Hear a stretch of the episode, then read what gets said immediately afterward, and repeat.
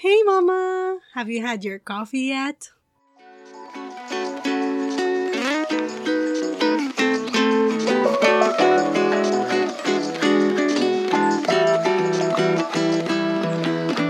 Welcome back to another episode of Mama Needs Coffee podcast, hosted by yours truly, Rafa's mom.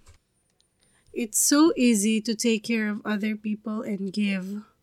But why is it so difficult for us to take care of ourselves? As moms, some of us may feel guilty for taking some time off or even just wanting some quiet me time. But, Mama, self care isn't selfish. Do you agree? In this episode, I have invited a very special guest to share with us her insights about this topic. So please allow me to introduce our guest. She is a solo nanay of an awesome and sweet five-year-old boy, digital marketing head of the number one fastest growing e-commerce enabler in Asia, a business owner, an event host, a career-driven relentless woman, host of Solo Nanay the podcast, a podcast show which aims to empower all working and goal-getter solo moms to confidently navigate their solo nanay lives. Let us all welcome Miss Veronica Liu. Hello. Thank you for having me, Shi. Yeah, thank you so much too for joining us here at um, Mama Needs Coffee podcast. Ayun. So I'm really, really excited uh, to I'm have really you excited here. too. Yeah. So Veronica, can you tell me more about you aside from what I've said? Ayun, about your Yeah, podcast, yeah. what you do. Yeah, so definitely everything that you mentioned is definitely the things that I do na. Um, just a bit of my background as well. So I started my podcasting last year. Um, aside from that, I'm also doing my business uh, side hustles.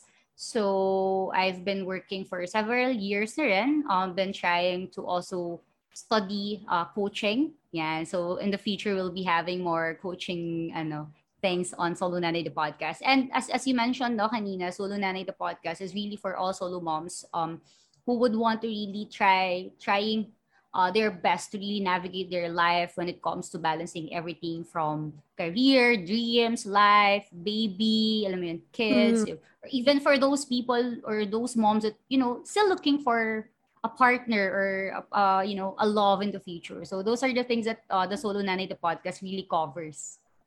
Oh, that's so great. And yun nga, um, um, for info lang din na iba, like, um, before I started podcasting, I've been re- listening to the Solo Nanay podcast because I myself is a solo nanay. And, ayun, um, it's really nice. So do check her out, follow her, subscribe to her platforms. I'll be sharing it in the um, description of this episode. So, yeah. So, um, Veronica, so we're talking about um, self-care isn't selfish or self-care is not selfish.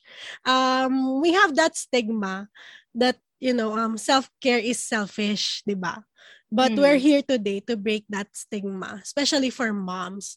Um oftentimes like um the cause of you know moms feeling guilty is um when they're doing something for themselves um even just you know wanting a time off you know from being a mom and just being me ano, um, makes us feel guilty.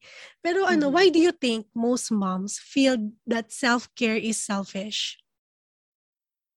Um, actually, one of the reasons why mommies like us feel guilty when when we are doing something for ourselves because number one we never give ourselves the credit to think na we deserve to be pampered alam mo yun, we deserve to be happy or get this makeup get this skincare alam mo yun.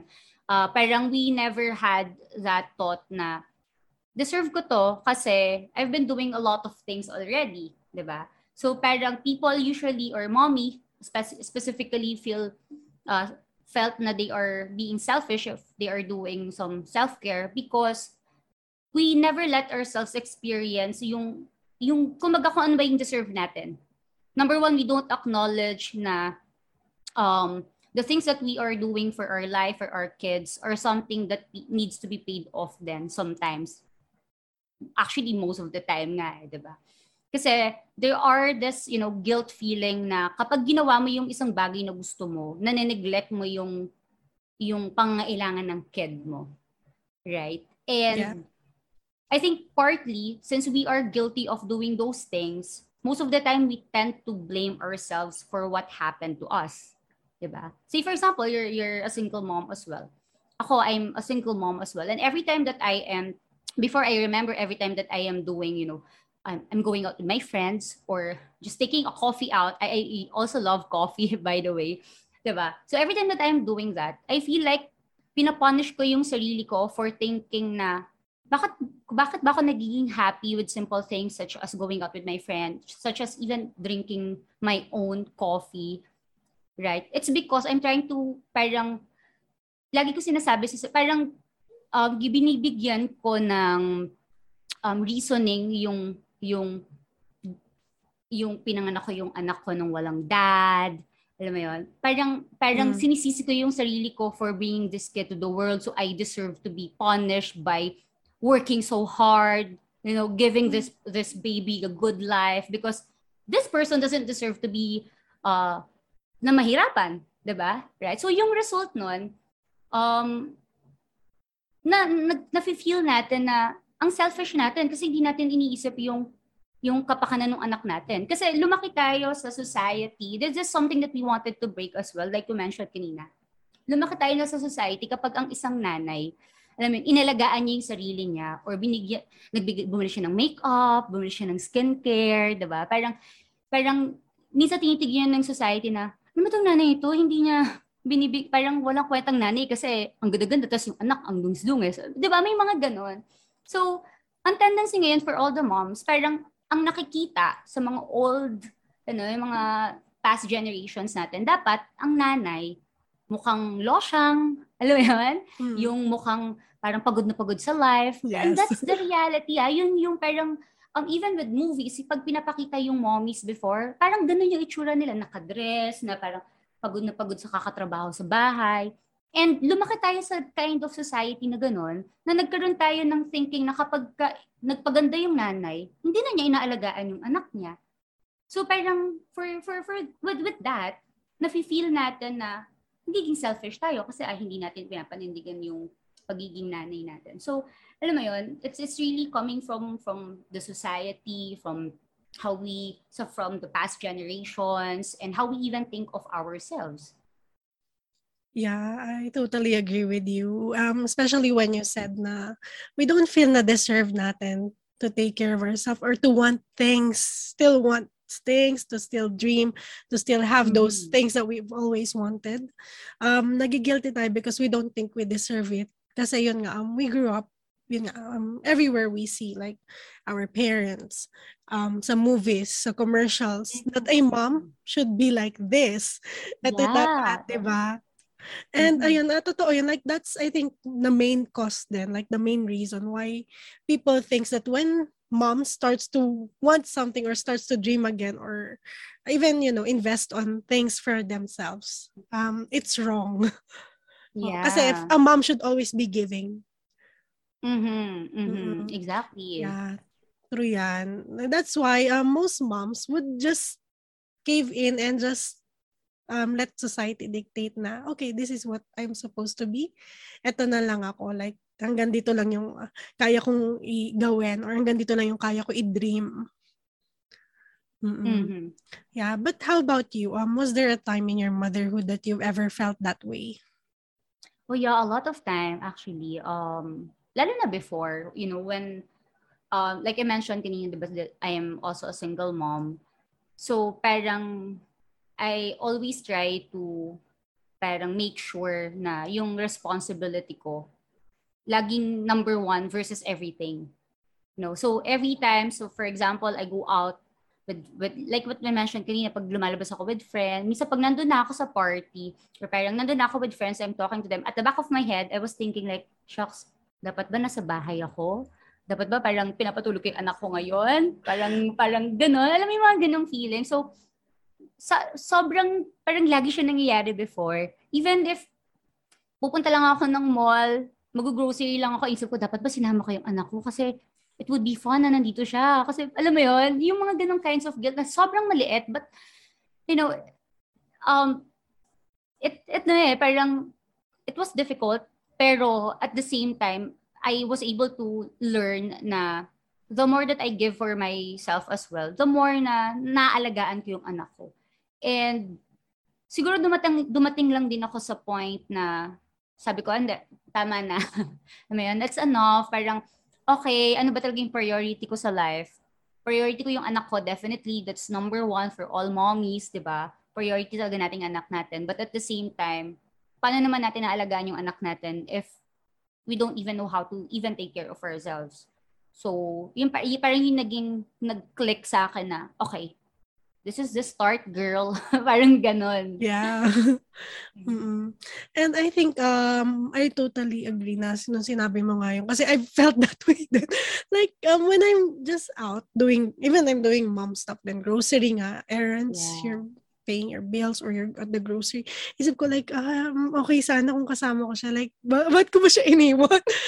gusto ko siya, like, I would call, like, there were times, ako yung sep, sep, sep ang sa kanya. Like, ako yung tatawag, like, okay ba siya? Like, uh, ganon. And there was one time, share ko lang din, that I was out, um, I was attending a, um, a, parang, um, self-development, um, session um it's a conference some conference type siya but yeah, I was outside and then they called me. My son is having a tummy ache. So sabi ko do I need to leave this session that I paid for and nag-invest ako to go home para asikasuhin siya? Kasi I was in Manila and I'm living here in Santa Rosa.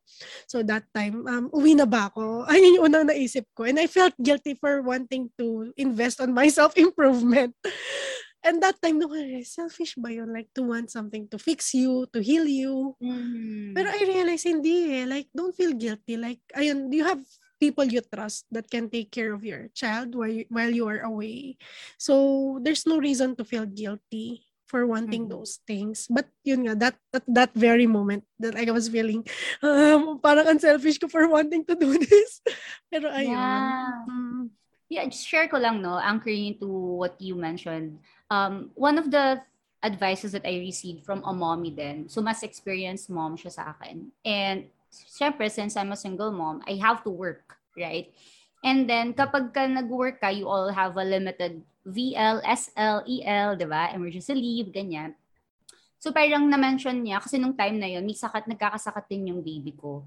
And sabi niya sa akin, do you really have to uh, take a leave for for your child? Kasi syempre, defin- parang mababawasan, number one, mababawasan yung leave mo. Eh, yung, I remember yung leave credits ko noon was convertible to cash pa. Ah, yeah, parang, tapos, tapos parang pinali, ano na, practically, parang in-advise niya ako na sabi niya, sometimes, marirealize mo during your career, you have to identify ano ba yung time na uh, you have to let your parents, kasi may, your parents is there naman, or the person na nag-aalaga, kung may sakit yung anak mo, you have to, parang darating ka sa point na kailangan mong isipin, dapat ba talaga ako mag-take ng, ng, ng SL for this one? Or is it manageable? Or sobrang nagpapanik lang ako? Or dahil mm. kaya ako mag-take ng yeah. SL kasi parang, alam mo yun, nagigilty ako na hindi ko maalagaan yung anak ko tapos nagtatrabaho ako. Eh, paano kung sinat lang naman, di ba? Parang, sometimes you have mm. to weigh that eh. Parang, hindi sa dahil you're focusing on,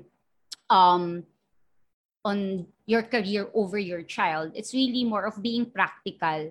Kung is it really are you deciding for out of guilt or are you deciding for a more practical way na hindi naman sobrang drastic yung nangyayari sa kid mo pero so sobrang guilty mo na hindi ka maka alam mo yun, parang nagigilty ka, hindi mo maalagaan, parang iniisip mo na agad, ang sama-sama mo na, gano'n, parang bakit inuna mo pa yung trabaho mo, eh may sinat yung anak mo sa bahay. Alam mo yun?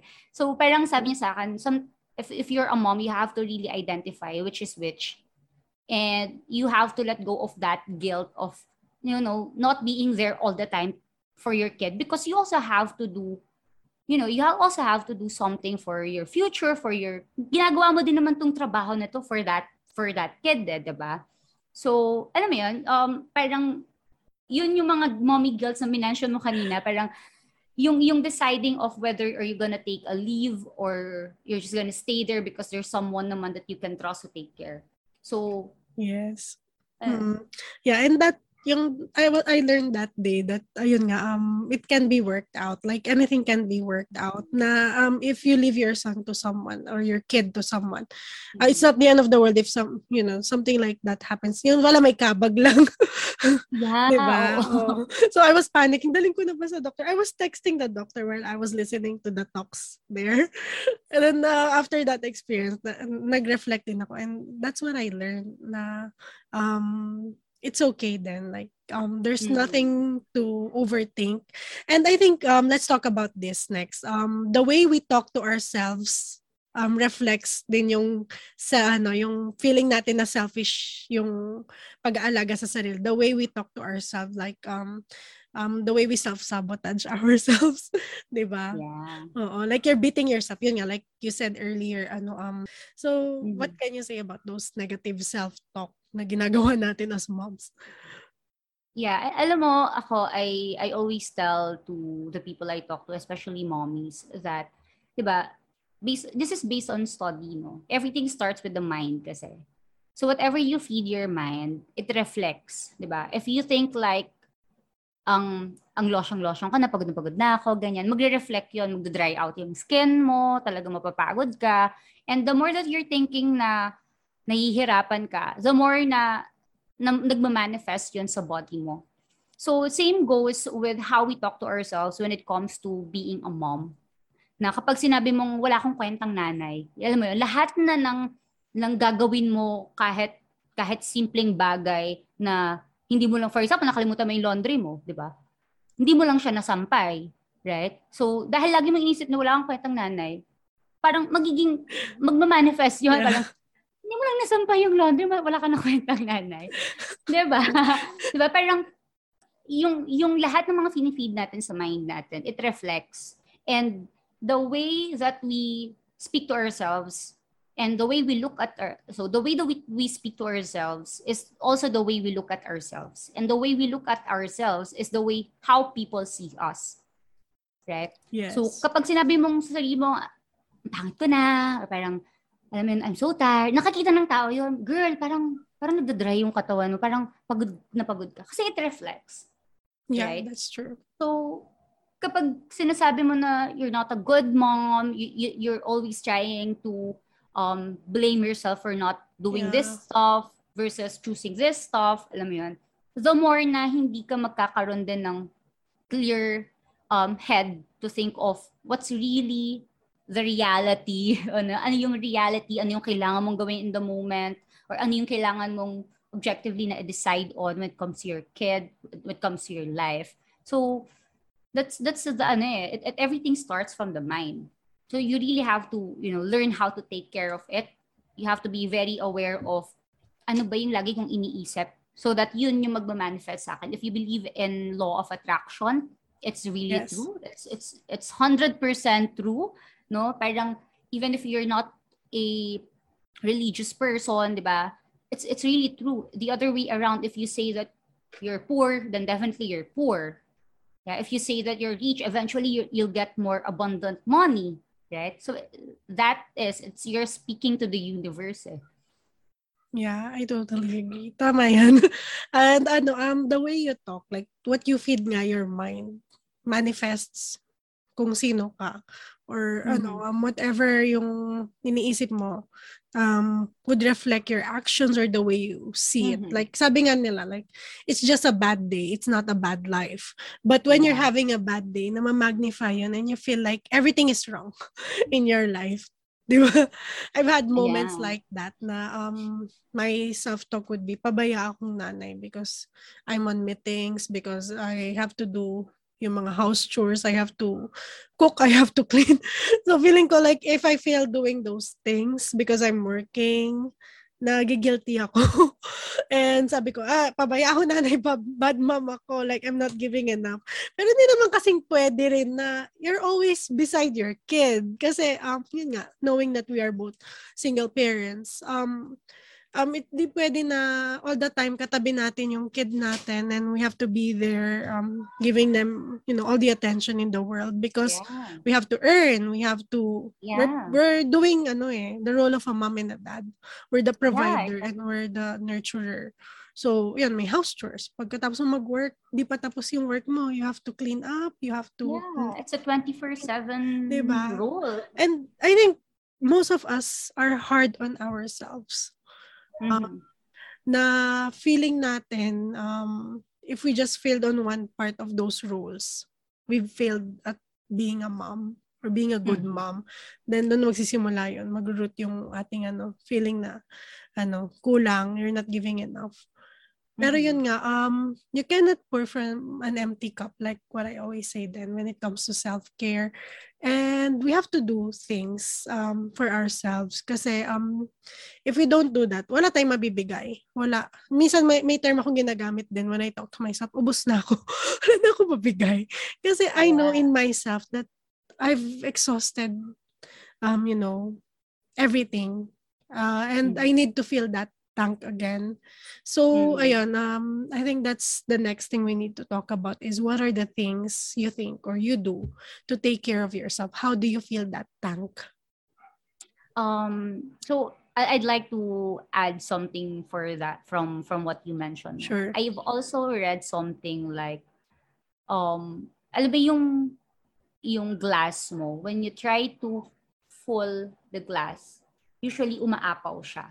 So ibig sabihin yung extra water that it comes out you can also fit- filter it for another cup. Right? Yes. So it's like us being a mom, if we are trying to feed ourselves and fulfill something inside us and feel so loved, right? The more na ma- makikita yun ng anak mo, the more na magiging positive yung parenting mo to your kid. Now, as for me, what I usually do to fill up my tank is, you know, I love reading books. So I find time, I really allocate my time in by reading books. I may, I, meron pa ako nito, I, di ba na-mention ko sa'yo that la, I, I try to make sure that everything is systematic, organized, and routine. Kasi Yeah. if you're a mom and you don't have a routine and a system in place, gosh, you're gonna get crazy. Kahit nga may system ka na, tapos biglang nag-tantrums yung anak mo, then wala. Everything was like, woo, chaos, right? So I make sure that I allocate an enough time for myself. That's number one. Uh, by you know reading books, books that I really want. Um, I also do physically and mentally a yoga and meditate. No, uh, there are every week I make sure that I, you know, I have my me time every Sunday afternoon kapag tulog na yung kid ko. Either papabantayan ko siya sa mom ko or I'll stay at home and then I'll do my own stuff by, you know, planning for the week, having my coffee, you know, everything that as long as I know na nag-feed siya, eh, nag nafe-feed niya yung need ko as a person, I, I, I'd really make sure that I do that. Even mornings, you know, I always, I actually shared it to my podcast, um, how you can set your morning routine properly and you know, if you're a mom kasi parang 'di ba pagising mo tapos gising na yung anak mo, wala na. Alam mo yun, kailangan mo na siya agad pakainin or kailangan mo na mag, mag-prepare agad ng breakfast. So, I make sure that yung morning routine ko is really early for me to have my own time for myself before I even do chores for my kid. So, that's how I, I try to, you know, put systems talaga in, in my day-to-day life as, as a single mom. I really love what you said, uh, especially the morning routines. Um, because I've been doing that too recently. Um, uh, it gives you it allows you to have that headspace. Eh? That's when you have your yun nga, Yeah. your coffee. Um, doon nagflow yung ideas, and you're just in tune sa sarili mo, grounded ka with your Mhm. individuality as, uh, for example, you as Veronica or me as she. Not just as mommy. Because the moment your child wakes up, you're mommy again. You have to put that mom hat. And then since you're working then, like for um, working moms, uh, when you're when you're a mom and then you're working then, um, you have to put that hat na you're that employee or you're that business woman and then on the other side, you're also a mom. Paano mo pagsasabayan? But I, I, it's really amazing then. Like most people would ask me, Like, paano, how do you do it, she? How do you do yung pagiging mom mo, then you're working, and then you have those hustles or your um, um, passions that you still pursue, doing podcast, doing vlogs. And how do you do it? Kasi kung ako yan, pagod na ako. Like, kung ako yan, di ko kaya yan. Pero ikaw, tingin mo, how do you do it before I share mine? um, alam mo, ako, I always believe, like, you just have to do it eh. Actually, parang, hindi siya super secret formula right when it comes to balancing everything. Kasi it's not really about balancing it it's making more harmonious harmonious yung yung things that you want to do and prioritizing what is important. So in order for you you know for us if we are podcasters no in order for us to do this we have to prioritize what is important ba for us hindi for all hindi lahat ng opportunities we have to grab right and hindi rin lahat ng bagay na nakikita natin or parang yung simple aya ng friends, di ba? You really have to prioritize things in order to do this, some other things. So hindi siya parang get it all, but it's more of knowing when to say yes, what to say yes to, right? So minsan actually it's it's the same um dilemma from other friends. Parang paano mo nagagawa yan? Parang paano mo nababalance lahat yan? Diba? Parang if I think ako, babalik ako dun sa, bakit ko ba siya ginagawa? Ano yun? What, why do I do this? Kasi, if I'm not, if hindi strong yung reason of being ko or reason of doing this thing such as podcasting, even the, the solo nanay show, I won't be able to do it. Kasi, iisipin ko lang, maging nanay. Right?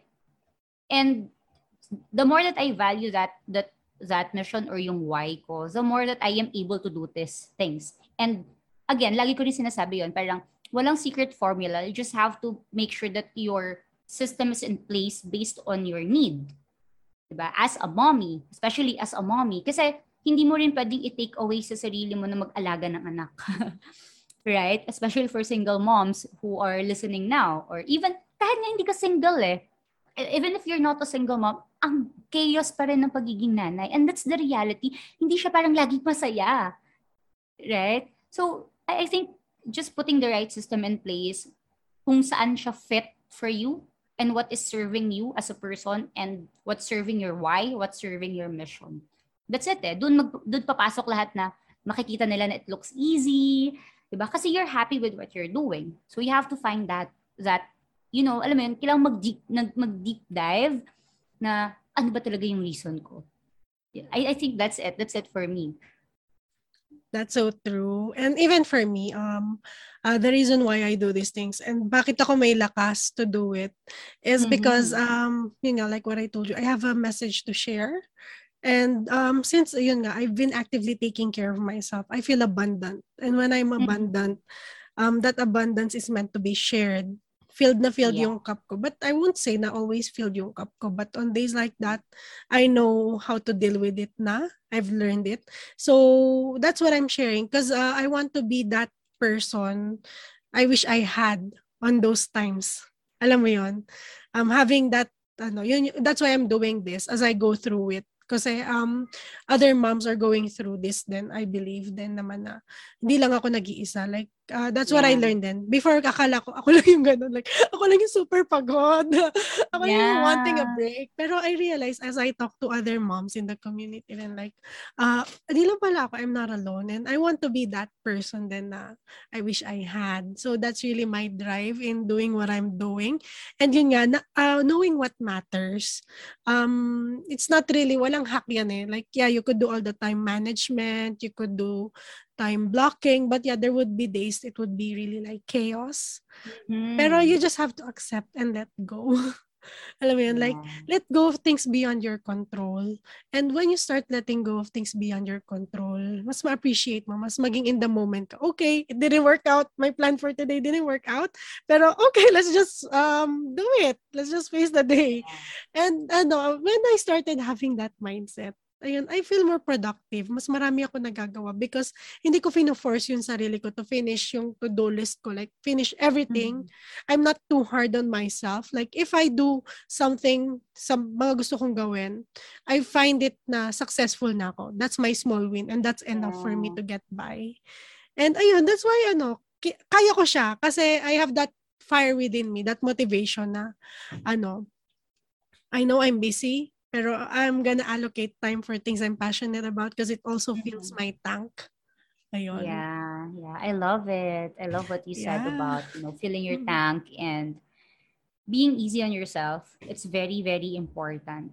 Um, we are all human being. It's not it's not that superhuman tayo, right? Yes. So we have to learn to step back a bit and think of ano ba yung something na fill in at least kahit day in, 'di ba? Pag every single day ano yung nagfi-fill up ng tank natin in yes. order to give that abundant to abundance to other people. So I love that.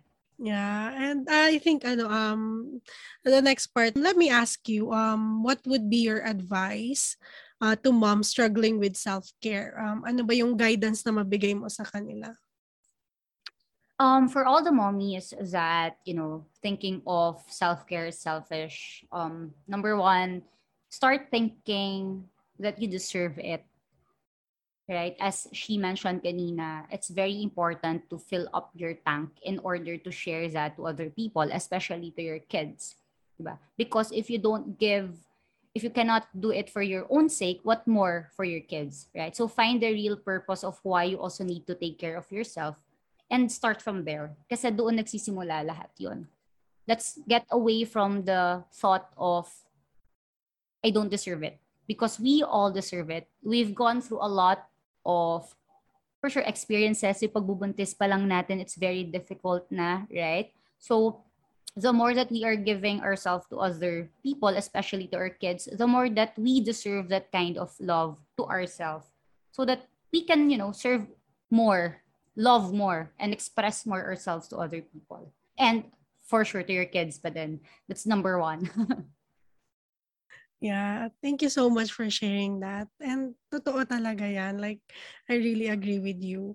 And uh, I think um, when it comes to self-care, there's no really a handbook. Wala yung manual um, how you can take care of yourself. What we are giving you here is guidance lang also based from our experience na um, you know, we're still um, struggling to do it sometimes. There would there won't be days na ano talaga like you would really find it difficult to mm-hmm. find something good or um you know to take care of yourself pero yun nga um it's a journey um walang ano eh walang end goal yan like um it's continu it's a continuous process like um mm-hmm. after one month again successful na ako self care done na yon what i've learned is it's a continuous process. But yeah uh, on days you feel like you're you're selfish for wanting that um beat that negative self-talk and think na um when you're taking care of yourself you're able to give the best sa anak mo sa mga mahal mo sa buhay. Kasi um if you're just giving breadcrumbs um you're just giving half of your part of you but if you have enough sa sarili mo you're able to give your best you're happier and you don't resent mm. taking care of other people you don't resent being a mom you you enjoy it you'll mm. you'll love it 'di ba rather yeah. than find it na it's something too overwhelming, nakakapagod. Mm-hmm. But yeah, so thank you for your advice, Veronica. And uh, it's really inspiring. Yeah, I love what you're doing there um, for single moms, as I'm also one of the people you've inspired. And oh, ayun. I just want to say, she, is that you're also inspiring me right now to keep on doing things. And of course, as we, you know, move forward with our lives, diba? the things that we're sharing to this mommies really is significant. And I'm also looking forward to have more of this with you. Uh, I love it. Yeah, totoo. Like it's something that should be talked about. Um yeah. and I think yun nga, um most people find it difficult to talk about it. Like I know mm-hmm. there are moms that would just PM me or message me na asking for guidance then on those things because they're too scared to say it out loud. Mm-hmm. And um th- these things dapat normalize siya. yeah. ang moms okay lang ano, mag-makeup, okay lang mag-self-care, yeah. mag-pamper, di ba? And yun yung pinopromote ko na like, okay lang yan, like, do you. Kasi when you feel mm-hmm. happy, when you're, makita ka na anak mo na, ay, ang ganda ng mami ko, fresh na fresh, di ba? And ano, yeah, makita yeah. nila na ano, y- they'll also take care of themselves kasi that's Mm-mm. ano the beginning of patterns din eh. So we're breaking those patterns na kapag mommy dapat always hardworking, always pagod, always losyang. No. Ayun. So thank you so much. I'm really happy um to have you sa podcast ko and Thank the things that you. we've shared are really valuable. Um and I hope um to all the moms listening even um to the, all the parents or if you're not yet a parent you're taking care of someone moms of all sorts kung tawagin ko na nakikinig. Um I hope you learned something from our episode today na it's okay um to take care of yourself. It's not selfish. So, um, may mantra kasi ako on my podcast. So, sige, um, ang mantra natin today is, I take care of myself to give my best to the people I love.